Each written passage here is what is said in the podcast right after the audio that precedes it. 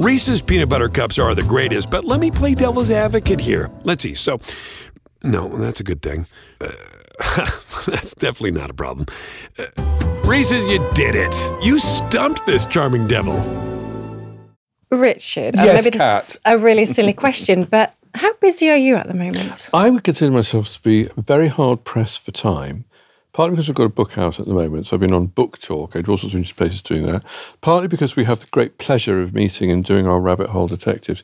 Partly also because I've got box blight, and the box hedges in my garden have died, and so Ben and the garden, the garden, my gardener guy, he's doing all the work. So there's a lot happening. Plus, I'm writing book three in the series, so I consider myself to be quite busy. How about you, Charles? Well, I've kept box blight at bay, but I have just finished writing a, a book that's taken me four or five years, and I'm doing this. You know, all of us have a, you know, how much there is after you've finished a book, and also the podcast and all sorts of things back at home.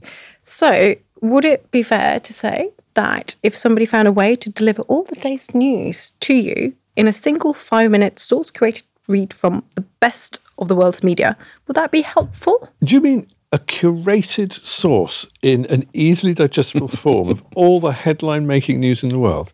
Yes, so you don't have to go out and find it yourself, but you could just get it to you. Would that be course I would. useful? I'd love it. If possible. Yes. Well, luckily, somebody's actually found a way of doing just Aha. that.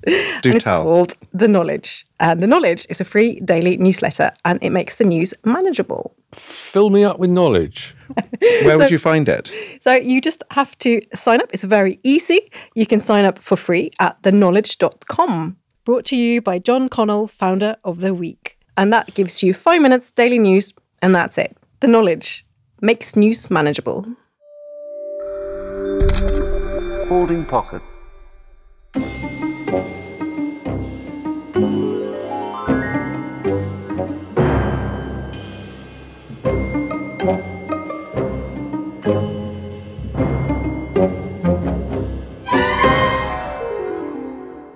Welcome to The Rabbit Hole Detectives, a podcast where I, Dr. Cat Jarman, Richard Coles, and Charles Spencer chase the provenance of historical objects, both real and metaphorical.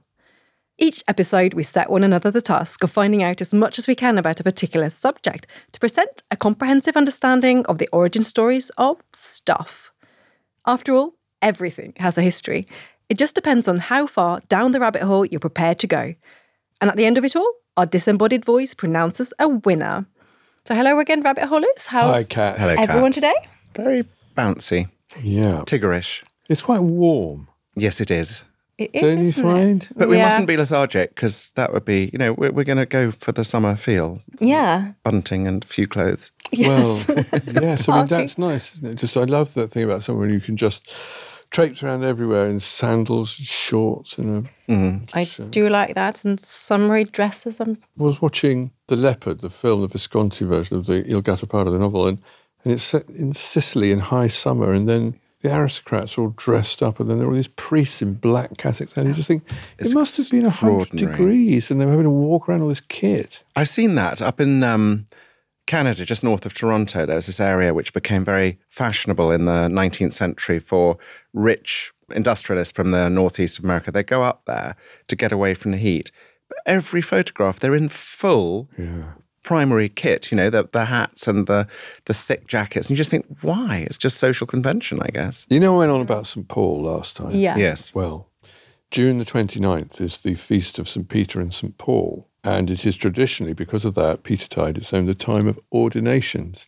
It's a really bad time to be a vicar because you have to go to the cathedral for hours and hours and hours in as much kit as you will ever wear in church in the swelteriest week of the year.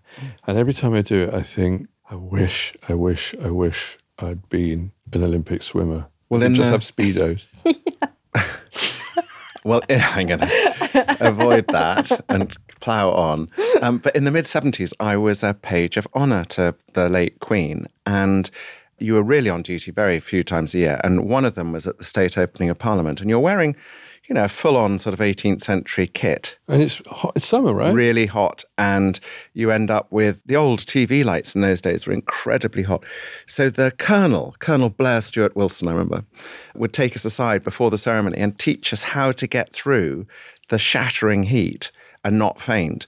And it was to do with just gently, because it's all televised, you don't want to draw attention to yourself, while the Queen's speaking and presenting the bills, uh, what's coming up in Parliament, you just rock gently on the fronts of your feet. And it somehow keeps your, it's meant to keep your circulation going. It's not that. I think it's a way of just disengaging from the extreme discomfort around you.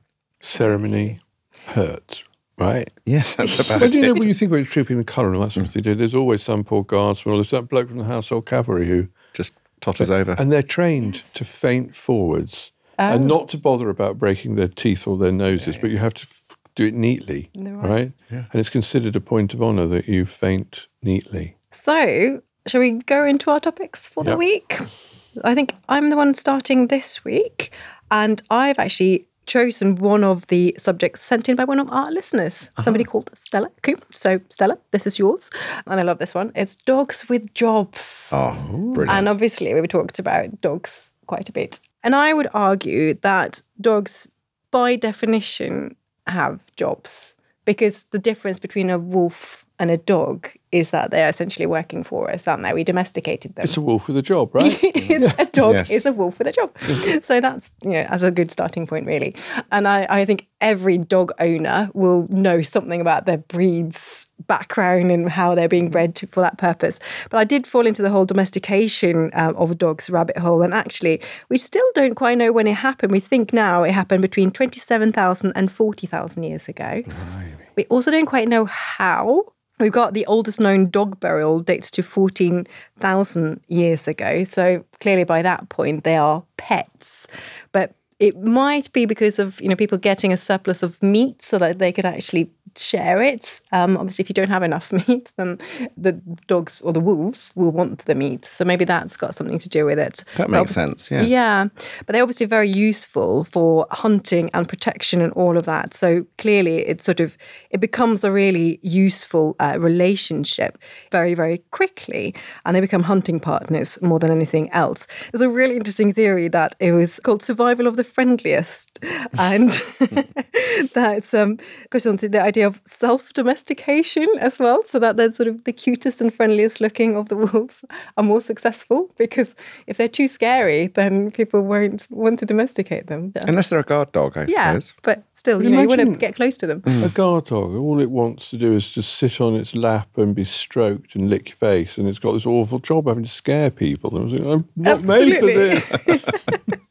So The reluctant ridgeback. yeah. yes. now, obviously, when you talk about dogs with jobs, you could go anywhere. And when I was little, one of the ones I was really obsessed with was the Saint Bernard. Yeah. So I've had to look into Saint Bernards um, because obviously we used to be in Norway. You go skiing from the age of about two, and uh, you're up in the mountains quite a lot. And I always I remember being really little and having this dream that a huge fluffy Saint Bernard was going to come and rescue me if I got into trouble with a barrel, not so much of rum, but maybe of hot chocolate or something like that, because that's what the cartoons told me. And Saint Bernards are really really interesting dogs. So they start well so st bernard mountain pass the great st bernard pass 8000 feet above sea level in the western alps.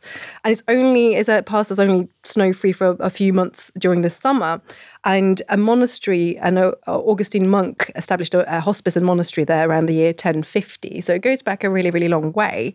And it was essentially to help trekkers people walking across these paths that the hospice was set up. And sometime in the uh, late 17th century, the monks there started acquiring dogs to help them, so to help these travellers.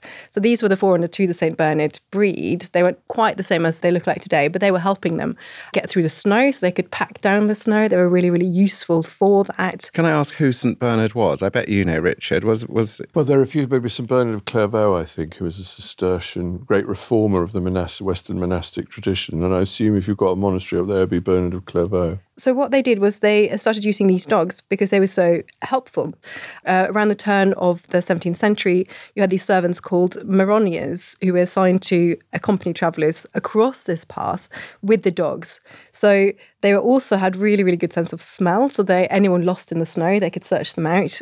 Apparently, they could set them out in packs of two or three alone to seek them out, and one would stay with the person who was injured and heat them up so you can snuggle up with this dog, and others would go back to rescue them. And for the next 150 years, these were so popular and so useful that they were saving hundreds and hundreds of people's lives. And when Napoleon and his 250,000 soldiers crossed through the pass between 1790 and 1810, apparently not a single soldier lost his life going across that pass because of this system. So these chronicles uh, telling about all their lives that were saved by the dogs. The actual cask thing is a much more recent. Unfortunately, that doesn't go. It's more of a gimmicky thing, apparently. But you know what, as well, Cat? I mean, strictly speaking, someone who's suffering hypothermia, you the last thing you want to give them is alcohol because it's actually bad for you.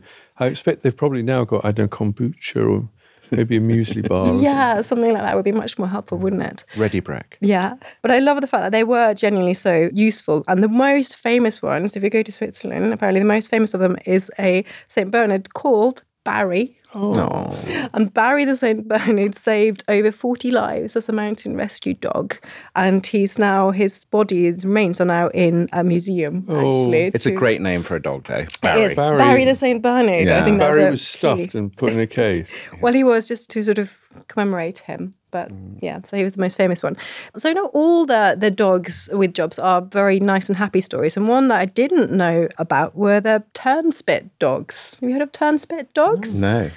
So these were hugely popular um, in England, especially because one of the, the main ways of cooking large cuts of meat from the 16th century onwards was over a cooking spit in the Yeah. kitchen. But the problem is you have to keep turning that spit all the time. And obviously, that would be someone like a, a servant or a, a small child or, or somebody like that would sit. Uh, it was a very hot and horrible job. Yes. So somebody invented essentially like a big hamster wheel, or quite a small hamster wheel, that a dog was placed into. And these dogs were bred to be turnspit dogs. They were extremely popular and common. Uh, you go places and you actually see these these sort of little wheels hung up quite high, and the little dog runs around in them. They were worked six days a week. Apparently, they were given a day off on Sunday, but not really for their well being. But they would accompany the family to church so that they could heat their feet, and lying on their feet when they were cold. Well, you'd have thought the Sunday roast was probably the most important day in the Spit's life. Yes, that's a good point, actually. Maybe they oven roasted it. I think they, they That's rather true. Yes. I don't know. cooked Yes. it on Saturday and then it was, it was ready. and so they were actually called, so Carl Linnaeus um, named them Canis vertigus, dizzy dog, because they were constantly running around and turning. And Darwin actually said that this was you know a key example of how they were selective breeding because they were these small, long, actually quite ugly looking dogs. So they went out of fashion quite quickly. But interestingly, in Britain, it was cheap spit turning machines that stopped them from being used rather than the welfare of the dogs. But in America, they were used in, in large host- hotel kitchens, especially.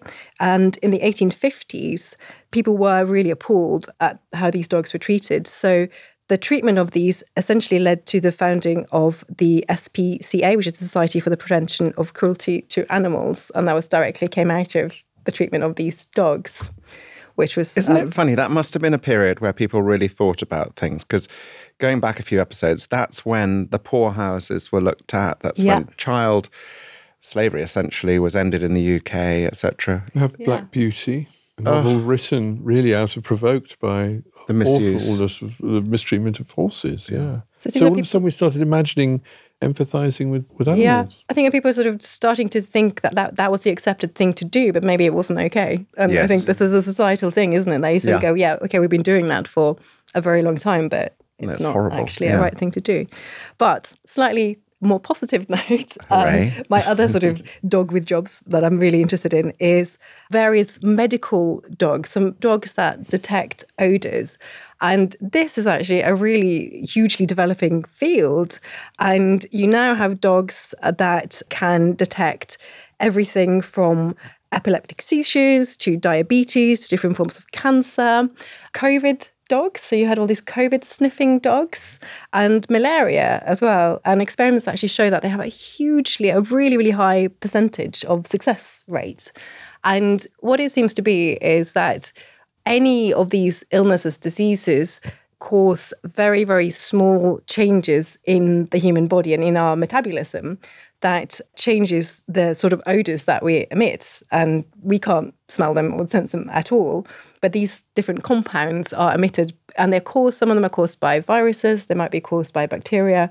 So if somebody's having an epileptic fit, there's mm. actually tiny little changes in their physiology and metabolism taking place, and it emits a smell. I had, I had an assistant's dog come to my one of my book. Well, it wasn't the assistant's dog into my book event, but the owner of the assistant's dog, and that assistant's dog was to detect the likelihood of an epileptic seizure. Yeah. It's So they, incredible, isn't it? they do that. And apparently with that also there's little behavior changes, but it's also that scent. And they can do that and they can be trained to pick up on pretty much any scent like that. So as long as you can isolate that scent to do with that problem, you know, the cancer, whatever it is, mm. they can do that. My own dogs, on the, when we go for a walk, the first section of the walk is them sniffing the world. Mm. Dachshunds, you know, they are hounds and they are built to smell.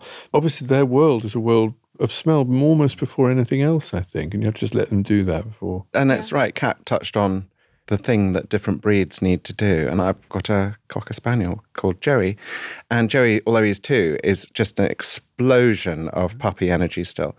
And the first thing you have to do when you take him out is give him five minutes of madness, Yes. where he Run just like runs and runs and runs, and then Yeah. eventually he calms down and becomes vaguely normal. But if you didn't do that, you'd just have the most terrible walk ever. My dog, I take her down the road and she will just sniff like mad. And it's like an update, I think, of everything that's happened. and it feels a bit, it's like a social media. feed. It's like her looking at her Twitter feed and seeing what everyone's been up to. Google for dogs. Yes, So, absolutely. yes. And they're just Sniffing the world. doing. And very brave what they sniff. You know, it's sort of everything. If you've had a churchyard which has provided temporary shelter for the homeless, you'd be really careful with the oh, dog. yes. What the dog brought back. Oof. Well, you know.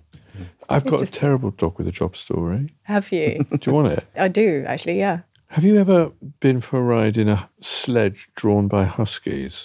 I haven't. Well, I have. Yeah. This occurred in Lapland, and I shared this sleigh ride with Mr. Christopher Biggins, the well known actor.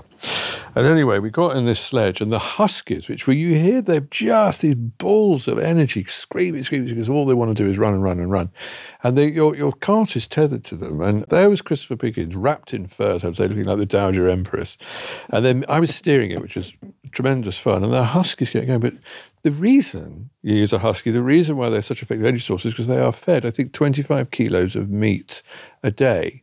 And that's got to go somewhere, folks. So let me tell you, riding said, it's like a high velocity dirty protest because they literally expel in your face and everywhere that processed meat that has given them the energy necessary for them to do their jobs. So dogs with jobs in every sense of the word. Hmm. That's a nice, Be warned. lovely thought. Maybe I. Isn't that don't amazing? Because you'd after all. thought, wow, that's such a treat, but not really, is it? To on one of those. it's a treat until you have to deal with Christopher Biggins in Pebble Dash. Anyway, So I was really struggling to find my favorite fact, though. Yes. But there was one thing that I thought was really cute. You know, I'm obsessed with finding the earliest everything. So in this time, I was trying to find some of these earlier examples of dogs with jobs. Couldn't really find one, but the Egyptians obviously domesticated dogs and had lots of them buried with them as well. And there was a what seems to be a sight hound or hunting dog, who is probably the earliest known named dog. Hmm. So in a, an Egyptian tomb, there's a, an inscription that dates to just over 4,000 years ago. And the dog is called Abuwtiyuw. Okay. So I love the idea of little Abuwtiyuw, the sight dog. I do too. I think two syllables is better when you're calling a dog. Three gets a bit messy. yeah. My favourite dog from history was um, called Boy, and he was a giant poodle, and he was the much loved pet of Prince Rupert of the Rhine, someone who pops up occasionally. You Uh, love Prince Rupert. I do. I find him so fascinating. But to the parliamentarians who he was fighting, he was the main royalist general at the end of the English Civil War. He was considered a devil because he was too good at stuff, so he must therefore be a devil. And Boy, who was constantly by his side, was in the propaganda at the time was seen as a devil's familiar. Boy rode into battle with Prince Rupert and was a terrifying sight, and people ran away from him. And essentially, Prince Rupert won all of the skirmishes and battles that, or, or had a good showing anyway, in all the battles he appeared in in the early parts of the war. And then in 1644, Boy was killed at the Battle of Marston Moor. And really, uh, Prince Rupert never won another battle. It's almost like that superstition came true. I've thought of this really awful dog with a job story. Do we want to end on a Gellert. sad? Downer, Laika, Oh, the first In creature in space. space. Do you remember the Russians sent up Yes. Laika? sent Laika up into orbit, but didn't provide any means for Laika to return from orbit. And It's the thing I was thinking the other day when we think of that awful situation on the Titan. Sorry, when there was a thought that they might be awaiting rescue, and it's just made me think of that. This poor dog sort of circling the Earth wired for But vital signs, and then still there, of course. And is it Gellert? Was that be the right pronunciation? Oh, Gellert, Gellert. who was left by one of the Saxon kings of England as a guard dog to look after his baby in a cot. And when the king came back, he was appalled to find blood everywhere and the cot upside down and blood from Gellert's jaws. And he killed Gellert, thinking he had killed his child. But then the baby cried, it was there, and next to it was a dead wolf that Gellert had oh. killed. So he'd actually done his job but was murdered. Do you know that story ranks for me with Old Yeller as Yes. morally unbearable? Yes. The universe in which that happens is not a universe that I No. want to be part No. of. I think we need to think of. Can we just think of Lassie or something instead? Just Or save Snowy. people. Snowy Barry from the St. Bernard. Yes, Barry the St. Bernard. Let's just Is it because he had a barrel? that He Barry. was known as Barry. Barry the St. Bernard with a barrel. That's the one. Let's all think about Barry. So, Charles, I think Reese's peanut butter cups are the greatest, but let me play devil's advocate here. Let's see. So, no, that's a good thing. Uh, that's definitely not a problem. Uh, Reese's, you did it. You stumped this charming devil. it's over to you now. And we're about to start the summer holidays and traveling. Yes. So, can you tell us a little bit more about jet lag, please? Yes, well, there's a very obvious point about the story of jet lag is that it is a modern story. So it- normally I'm going back to ancient Greece or whatever, but jet lag only started in the 1950s because that's when jets started to propel commercial customers around the world. There's no such thing as ship lag. So, for instance, we know Christopher Columbus took two months on his voyage and crossed what we would consider nine time zones. No one notices that. And I know, Richard, you've done talks on vessels where, you know, going across the Atlantic, you, you, okay, they reset the clock, I think, by an hour or something, but you don't notice it, do you? It's a very civilized way to travel because you don't get jet lag. Yeah. So the problem for humans is that there has been no adaptation to this phenomenon. It's brand new for our systems. And essentially, you're dealing with the very, very basic body clock, the circadian rhythm, which is set by light as much as anything. And it's attached to all sorts of organs. They all feed this circadian self at the center of your brain, really. Not literally, but it's a, it's a sort of fundamental clock in your brain. And so, what this means, once all the research I did comes back to one point, which is that jet lag is unbeatable. There are ways of lessening its burden, but until you can change the very basic setup of the human mechanism, you're not going to beat it. The one thing I have found, the latest research would say that the most important part of dealing with jet lag is to preempt it. You shouldn't wait till you've got it. You should go to bed at a different time. Work out the daytime hours that you should expose yourself to light and others that you shouldn't. We know, for instance, that it's very bad news to look at a computer late at night. That disrupts your sleeping patterns. That's because the average day on Earth has blue in the morning and not in the evening.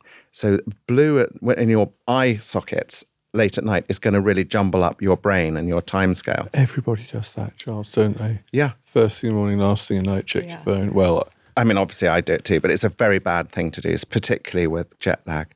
I love the fact that jet lag as a term only existed, it was written about in 1966, the first time we can find it in the LA Times. And it was seen as a sort of equivalent of a, a glorious hangover, it was called. And it is a very fundamental part of a hangover in that feeling, that grogginess, that flu almost. So, one of the more interesting characters I came across was this man called Wiley Post, who was a very famous aviator in the 1930s. And he, without realizing it, got to the nub of it. He wanted to fly around the world as the first man and quickest man to do it. And he achieved it. He wrote his book is called Around the World in Eight Days, which is quite a good title. um, but what he did consciously before his flight was break his sleep pattern because he realized that was the hardest part. It wasn't the actual aviation. He was a good aviator, but several weeks before he went flying, he made sure that he slept at random times so he could not be a slave to this appalling jet lag. Essentially, he said, you know, it can be 6:32 in Siberia, lunchtime in London, and New Yorkers are getting up at the same time. This was such an astonishing thing to the 1930s mind. People hadn't addressed that at all. And people almost didn't believe it being possible. Only with the invention of jet travel as a major means of transport from the mid 50s, really, until the mid 70s, that people came to terms with it. And you'll see all sorts of treatments that people swear by, and maybe they have a sort of placebo effect.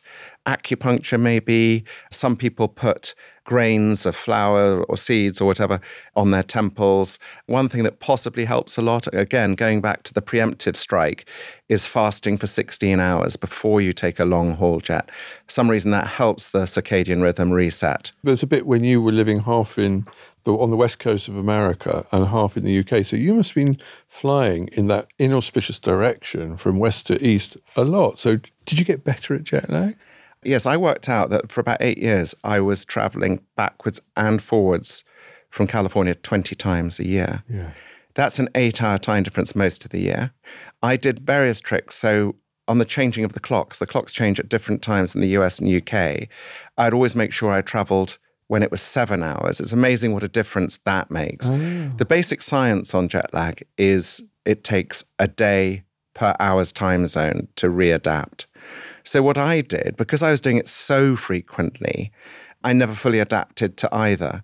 So, in LA, I would get up at three in the morning and I'd try and sort of truncate my working day between the two. That's what aircrew do, isn't it? They Yeah. just stay on one time. Well, that's the interesting thing. So, for me, just as a, a normal civilian, having jet lag is what it is. It's just an unpleasant byproduct of too much travel. But how to cope with someone really important, like an airline pilot. And it was NASA. NASA, when jet travel became really important, NASA was given the job how do we keep our pilots safe? And they're the ones who said you have to have almost compulsory rest time for pilots. That's why you end up with bedrooms for the crew on long haul flights, which are hidden away, obviously, from the passengers. But it's essential. You can't get round it. And in fact, this is brought home most vividly in the Mars project. The people on Earth monitoring machinery flying to Mars have to do it 24 hours a day. Well, the problem is the Mars day isn't 24 hours. So you, you are instantly committed to incredible problems in terms of timing. So the Mars day is called a sol, and it is over 24 hours. It's 24 hours and 39 minutes and 35 seconds. You think, well, that's nothing. To mm-hmm. adapt by 40 minutes a day is nothing. But if you think about it, you move two time zones every three days. And when these people were first put on duty to monitor machinery flying to Mars, they were given three month commissions. Well, none of them could hack it. Mm. And they actually had what they consider, there, it's not been proven, but there was probably a rebellion among them saying they just couldn't. They were going home at very odd times, odder and odder and odder. And that 40 minutes a day really did, it was too much for them to bear. Fascinating. And there, there will be that problem when and if people inhabit Mars, how you cope with that. You mentioned earlier, Richard, that there's a there's an easier way to travel. Do you say eastward or westward was the easiest? My experience with jet lag is that if I'm flying, well, I'm looking at a sort of Mercator projection, but if I'm flying from America to Asia, I don't, I'd rather go the other. I can't remember, Charles, actually, which is the worst one. Going east is worse. East, isn't it? eastwards is worse, and that- that is because you're truncating your day if you're going westwards, whereas you're elongating it going eastwards, Yeah. and therefore it throws you more. I mean, both are disastrous, you know, for your circadian rhythm. And also, there's a lot of uh, scientific studying of how damaging this is long term to air crews or people who travel a lot for work, because it does interfere with your gut health, and we're getting more and more knowledgeable about what the gut means and what it needs. But The there's panini I had on Jet 2 would have interrupted with anyone's. I have to say, yeah, but that's by the by. It's a very, very difficult thing because I know everyone has theories about what it is. And there's this book written by a 747 pilot, great book, and it's called Skyfaring.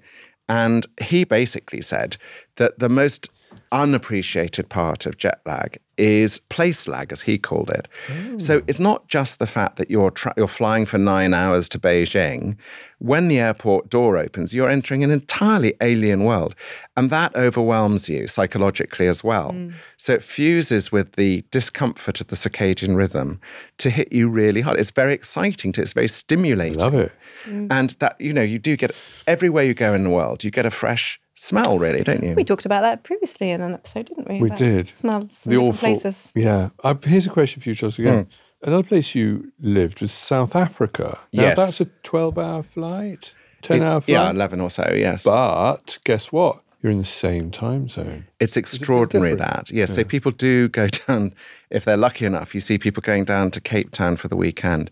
And depending on, so they don't move their time like uh, the UK or US, you have springtime or, you know, whatever you call it, British summertime.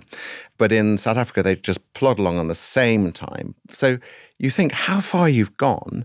And you wake up in Cape Town and you're only an hour or maybe two hours for half the year out of the UK time zone. You've And- flown a long way, but you've not got jet lag. and that is extraordinary, yes. I was a foreign correspondent for 10 years or whatever. You get used to the anything under five hours I can take. Anything over five hours is a serious problem. And the worst jet lag I ever had, I had to go to do, I was giving a talk in Auckland. And I reckon, so that, I think it's 12 hours time difference. That took me about a month and a half to get over. And I don't know why it took quite, um, obviously it's a lot, Yeah, yeah. but that is a very long time to get over something. One of the weirdest things ever, I had to go to Sydney to interview Baz Luhrmann. And then I had to fly home via Japan to interview an architect in Kansai Airport, Renzo Piano, as it turned out.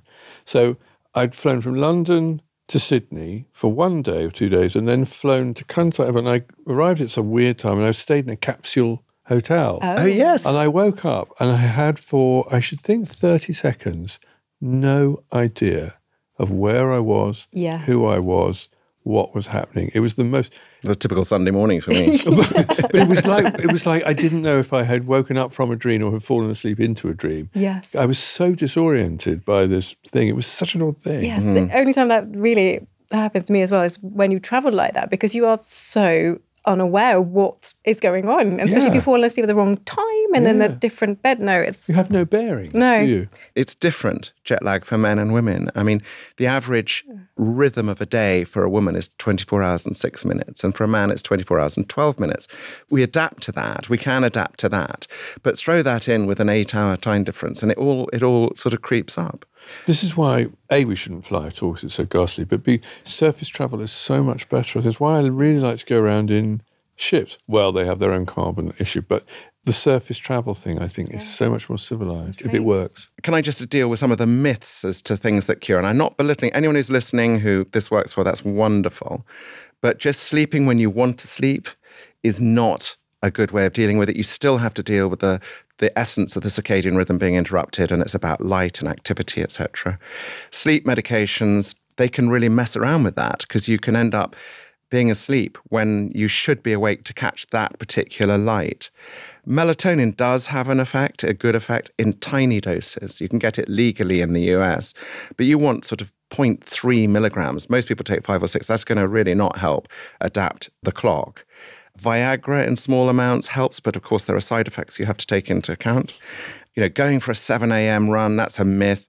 Trust the airplane lighting, that's a myth. Airplanes like to present that they're really thoughtful about the passenger with their lighting and the times of the meals. That's just for their convenience. There's nothing, nothing in it for the passenger. Traveling in business class, well, that's very nice if you can, but it has no effect on your jet lag. Stay at a nice hotel, the same. Stay hydrated, well, that is a good thing, but it's nothing to do with the cure for jet lag. And then battle through sleeplessness with a lot of caffeine. Again, the bottom line in all of this is you have to be awake at the right time in the right light to ward off the worst effects of jet lag. Don't go anywhere. stay at home. Stay at home. Yeah, a long boat or something. They Oh, I would love a did they? longboat, Yeah. provided I could have a luxury accommodation in some floating palace next door for night time. Yeah, that's fine. We can do that for you. We can do that for you. Like one of the lakes on Srinagar in Kashmir, they have those floating houseboats. Oh, Yes. I've never been. I'd so love to go. I've done out. that. Very. It's very beautiful. These are literally first world problems, aren't Yes. they? Yeah. for three. And did you have a favourite favourite fact? Yes, Charles? my favorite fact. Look, the whole essence of what I've shared with you today is that it's a modern phenomenon, but I love that essentially jet lag, or at least place lag, is dealt with in the American Declaration of Independence. Shut up. George III had as one of his faults insisting on people attending meetings at places unusual, uncomfortable, and distant for the sole purpose of fatiguing them. And they realized that was untenable and they wanted that addressed. They didn't want to be moved around, arrive exhausted, and then be addressed into a political conversation. But listen, we've all watched Succession, right? You haven't watched it? No. No, too close Well, to home. let me recommend it. but it's all about billionaires who fly around the world doing deals in private jets. And you think, wow, they must just all be crazy with fatigue and dehydration and jet lag. I wonder how many important people who have to fly around the world doing stuff are actually not great at what they do because they are tired and jet lagged and exhausted and Well, actually, somebody working for me, we were trying to do some deal with someone, and they unconsciously sent an email saying, take advantage of him now because he'll be jet lagged. So it is part of a business strategy. Yeah. That is cheeky. Hmm. did you reply? Well, I always like to reply to those ones, just saying, I'm sure this wasn't meant for me. That's very good. There's no point in being rude. You know, it's much No, more, well, you've it's won much already. more damaging. Yeah. Exactly. you've won. Make them know that you know. that was brilliant. Thank you for that, Charles. Mm, and that leaves us with the last one, Richard. And you are going to be telling us all about black tie today. Yeah, when you were talking about uncomfortable clothes you have to wear in hot weather because social convention requires it. Well, after I leave this studio, I'm going to be doing the nearest thing I get to being Superman. And that is disappearing into a lavatory on a train and emerging, not in my summer shirt and the shorts and everything, in black tie because I'm going to Glyndebourne this evening. Glyndebourne, the Opera Festival down in Sussex, near where I live. And the convention there, although it's a convention that's slightly loosening, interestingly, at the edges, is for gentlemen to wear black tie. So that's what I'll be doing. I'll be emerging out of the gents on the train dressed in black tie. Ooh, ah. No one will notice because you see it all the time because it's Glyndebourne. But why? Well, the convention, if you're doing a posh do, or if you're a posh person of dressing differently, of course, goes back a very long time. Look at portraits of sort of grandees of the 17th, 18th century, and they would be dressed in very, very luxurious and expensive and lovely clothes. But the kind of thing we mean by black tie, one of your heroes, Charles, Beau Brummell, played a very significant part in this, the great dandy of the region. Dandy's the wrong word. He wasn't a dandy. He was an artist, I think. And he was an artist who liked to work in a palette of black and white. So he was exquisitely dressed, but he was dressed often in like black clothes and a white shirt. Keeping your black clothes black was very difficult because black was an expensive dye. Keeping your white shows white in a dirty old town like London was extremely difficult because of, you know, you had to launder everything all the time. And so people started wearing these sorts of clothes black and white. White tie became conventional as a sort of sign of highest grandeur. You would use that for, for example, court dress, still court dress today, or a ball. You might go to a ball. And I think it's an interesting thing. I used to be a curate at St Paul's Knightsbridge, which is a posh London church. But in the 19th century, You must have hated it. I adored it. in, the, in the 19th century, when society, high society was genuinely high, they used to have a thing called a jewellery collection. And every now and then they would a plate would go round and ladies of the parish would put, you know, some old tiara in want or a necklace or some earrings and stuff. And the jewels were taken from that. And all the sacred vessels, the chalices, were encrusted. And if you look at the, the chalices now, they literally are dripping with what look like earrings because they were earrings. Because people lived that sort of a life. You would wear tiaras, you would wear, you know, diamond, hmm, not done now, unless it's perhaps a state banquet or something like that. And black tie sort of democratized it. Now, one of your ancestors plays a significant part in this, Charles, which I expect you know. The second Earl Spencer, who is the man who likes shorthorns, I think, isn't he? His son did short. He was in charge of the Navy and promoted Nelson. The second Earl. Yes. Well, he also is responsible for the Spencer. The hmm. Spencer was a short tailed jacket. Jackets always had tails until he came along. Do you know why? I do. Well, you, it's your ancestor. I You don't, us. so Well, tell me. he went to sleep in front of the fire in the library, and um, some embers fell onto the tail and burnt it. And he didn't want to throw away his favourite coat, so he had the remains of the tail cut off. So that was the first tail chain. It became a hugely fashionable thing, not just with men, but with women, actually. When the Empire line dress came in, in the Regency, again, uh, you didn't want to have tails obscuring the line of the skirt. So women started wearing short jackets, and that sort of became fashionable. Who is an arbiter of fashion? It's very often the Prince of Wales, actually, or has been in uh, in English circles. And Edward VII, he had a jacket rather like a smoking jacket in midnight blue silk. He starts wearing that. Other people start wearing it. There's rather a fashion for having smoking jackets. It's called. In fact, in, in Europe, lots of places still refer to what we would call a dinner jacket, or the Americans would call a tux, as a smoking. Le jacket. smoking. The smoking, yeah. They were often in dark colours. They were kind of burgundy, perhaps, or a brown colour. Black became a standard eventually. And then the black tie, the black bow tie, it was what we would consider, you know, a black tie event would be quite, everyone dressing up like mad. It was actually dressing down originally. Hmm. It was meant to be more relaxed and less formal than, for example, white tie and tails. Well, can I ask, Richard? I'm, I've only ever once worn white tie. How, how often have you worn it? It's just not something you. I'd have to rent it, you know. A couple of times. Once livery dinners. Yes. Um, sometimes you'll have white tie livery dinners, the very highest livery dinners. Another time actually was a very grand party, but because I'm a clergyman, I'm excused, so I wear the high, the equivalent of clerical dress, which for black tie, which involves an incredibly uncomfortable high full collar and a stock and all kinds of Is that breeches as well, or is that something else? yeah breeches and a frock coat with Yeah. that if you wanted. I mean, if you went to Garter Day at Windsor, that's the kind of thing you would wear. I think my grandfather told me that on an invitation it would say dress formal. That meant white tie, and informal meant black, black tie. tie. And that was really Edward the Eighth, short reigning King Edward the Eighth, when he was Prince of Wales. Again, the Prince of Wales as an arbiter of fashion, I think, was deliberately trying to. His father George V was rather stiff and rigid and rather formal, and he was trying to, you know, kind of do it a different way, as princes of Wales often do.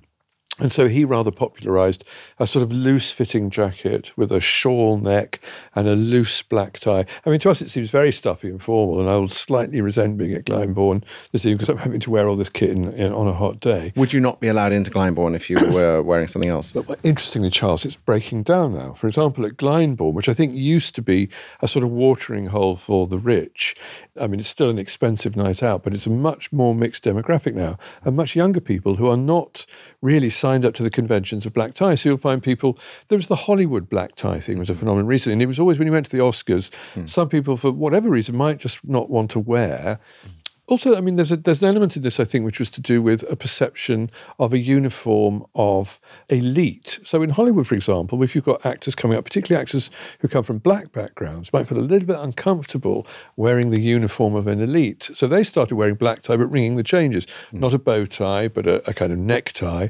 And then, of course, various adornments arrived with the convention of wearing a red ribbon on World AIDS Day, or for the Oscars, for example, to show your solidarity with people who were suffering as a consequence of that. Hmm. So it, it sort of began to ring the change. I should, of course, not. There's no way we can mention this without saying that what we would call a dinner jacket and what a French person would call smoking in America would be called a tux. Do you know hmm. why? You Well, it was invented at Tuxedo Park, wasn't it? yeah, Tuxedo Park, which was a sort of country club where rich New Yorkers would go. And again, it wasn't quite a Prince of Wales, but it was a son of the owner who decided he was going to ring his changes. And so he started turning up not with this sort of short evening jacket with a black tie. And all of a sudden, that was born. 1886, I think it was. Took a little while for that to kind of settle and become standard. The Prince of Wales, who later became Edward VIII, he was another one who made it standard.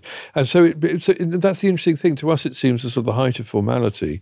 To them, it was rather a dressed down kind of thing. Hmm. And the Glyndebourne one is interesting because lots of people who go to Glyndebourne express some discomfort about having to dress up in that way. It's not something they have in their wardrobe. They feel a little that it might show that they're sort of like wearing the uniform of a world in which they don't particularly want to be. Mm. But that's sort of breaking down again now, and you're getting much more, not only different variants but people consciously not wearing that at all. People lampooning it now, which is a very interesting thing. So you get people who sort of dress up almost like Laurel and Hardy comedy black tie because they, I'm in the club, but I'm also ironically not being part of the club. It was actually the wealthy tobacco heir, the wonderfully named Griswold Lorillard, who was the uh, who shocked polite society by sporting the tailless dinner jacket at a ball at the Tuxedo Club. I have to say, I really like it. And the reason I like it, like I need an excuse to dress up, I don't need to dress up. I like it because it's leveling. Interesting, though, just for the men. Yes. The women, why did that never develop into that same standardized form of dress? You know, so you've got that for men, but women. if you were going not. to do, and your husband was wearing black tie, and it said on the invitation black tie, which specifically excludes explicit instructions for women. I mean, Yeah. so you could put on a black tie, and you see that at Glyndebourne now. Quite a lot of women will wear black tie just to make the point, perhaps. Yeah. What would you think that meant you had to wear? Well, it would be an absolute nightmare, and I would Oh, be but googling Cat, like Cat, mad. Cat, please wear your Norwegian national dress. okay, I would just make it simple and wear my Norwegian. Yeah. There's also in very old fashioned circles in England, it's really meant to be that only the host can wear a smoking jacket in their own house, which is didn't ridiculous. that. Yeah. Oh. So he could be pottering around in something much more deconstructed than the, the formal black tie and slippers or whatever else, and then expecting his guests to turn up looking that much more rigidly socially acceptable. I didn't know that. That's Yeah. so interesting, isn't it? I like it. The, the other thing, of course, this is a plea. It's a plea not just to you two. I'm looking at you, Charles Spencer, because you have form in this. Please, please, please tie your own tie. Made up bow ties are the work of the devil, and they are dragging us down into a pool of ignominy, notoriety, mm. and awfulness. It's the easiest thing in the world to tie a bow tie. It's easier than putting on a clip on. well, I've never managed it, and I'm 59. I've only ever had the ones that clip. Well, that's why I'm looking at you Yes. in particular because I, you look, I would have thought, wouldn't you thought that one of the attributes of Charles Spence would be that he could tie a by I the age of should two, be- like Yeah. like Cat on her skis in yeah, Norway. you should have been. But actually, I was, I was listening to I've, I, I'm audiobook I'm listening to at the moment is P.G. Wodehouse and Psmith Oh, is yeah. one of his characters, and he decides he cannot be in the same office as a man who has a clip-on bow tie. Well, I, yeah, seriously, of course, I'm not going to go to war over this. Well, but you might. It sounds like you might. Well, He's I, well, I temp- might go Crusade, To war. I think. There's actually quite a lot of tension and aggression it. in the room, just for our listeners Well, to. th- I like hearing this. about your national costume police who wander the streets on May the 17th and say, Oi, Cat, Yeah. you got the wrong hat. Yeah. Go home, change. If I may just come back slightly, I, I'm just very pleased that your bow tie phase didn't last that long. I'm still in a bow tie No, phase. you're not. It- we haven't well, seen I'm not one. going to wear it in a short sleeve shirt in the summer, am I? I'll be But wearing a bow you're tie dressing later because your friend Lorna is dressing you so well. I think she's just pushed you gently through that phase into a much more I'm now Beautiful going to wear clothes. two bow ties whenever One I on your navel. one on the ro- around my navel. Okay. I have got a favourite fact. Yes. I was going to say because otherwise I think there's going to be a fight breaking out in the room, so I'm a bit worried. I, as a clergyman, am forbidden to wear an item of evening dress, strictly speaking. Do you know what it is? Bow tie. No, no, I can wear as many. Well, the clerical collie won't. wear a bow tie. Cummerbund. No, or the cummerbunds are evil. Yes, I've never, Tiara. never worn one. I would wear a tiara for any. I wouldn't need any any pretext whatsoever. No, the stripe down my trousers. You know that evening dress trousers oh, come with usually a piece of braid or a s- or a Is that a military thing? it's military insignia. Oh. And as a cleric, it's not kosher for me to wear military insignia. Oh, so, so strictly speaking, a cleric should not wear the stripe down the side of the trousers. That's fascinating. How interesting. Yeah. Didn't there you that. go. That's my favourite black tie Thank fact. you. Thank you very much. Well, hopefully you'll post pictures of yourself all dressed up, emerging from your train toilets later. bet on. I will. Yes. Of course. Final stage um, of this episode, then, our disembodied voice will completely undemocratically, as we've seen, pronounce a winner. I was just fascinated by Cat's turnspit dog. So, Yes. Cat. A worthy winner. Thank you in memory of the Cat, or Turnspit I should say. Get ready for Glyndebourne and get the gendered the bravs endings. right. Brava. Thank you very much. I'm delighted with that. So, before we go, we have to just discuss our topics for next week. right. So, I think, Richard, you have got quite a big topic to cover HIV and AIDS. Got it? Going to be talking about. Charles, a much more simple one card games. Hmm, that's my level. Yeah. And I'm going to be covering another listener suggestion, which is toothpaste. Oh. You get all the gritty ones, don't you? Yeah, thanks. so that's it for this week. Thank you to everyone out there for listening, as always.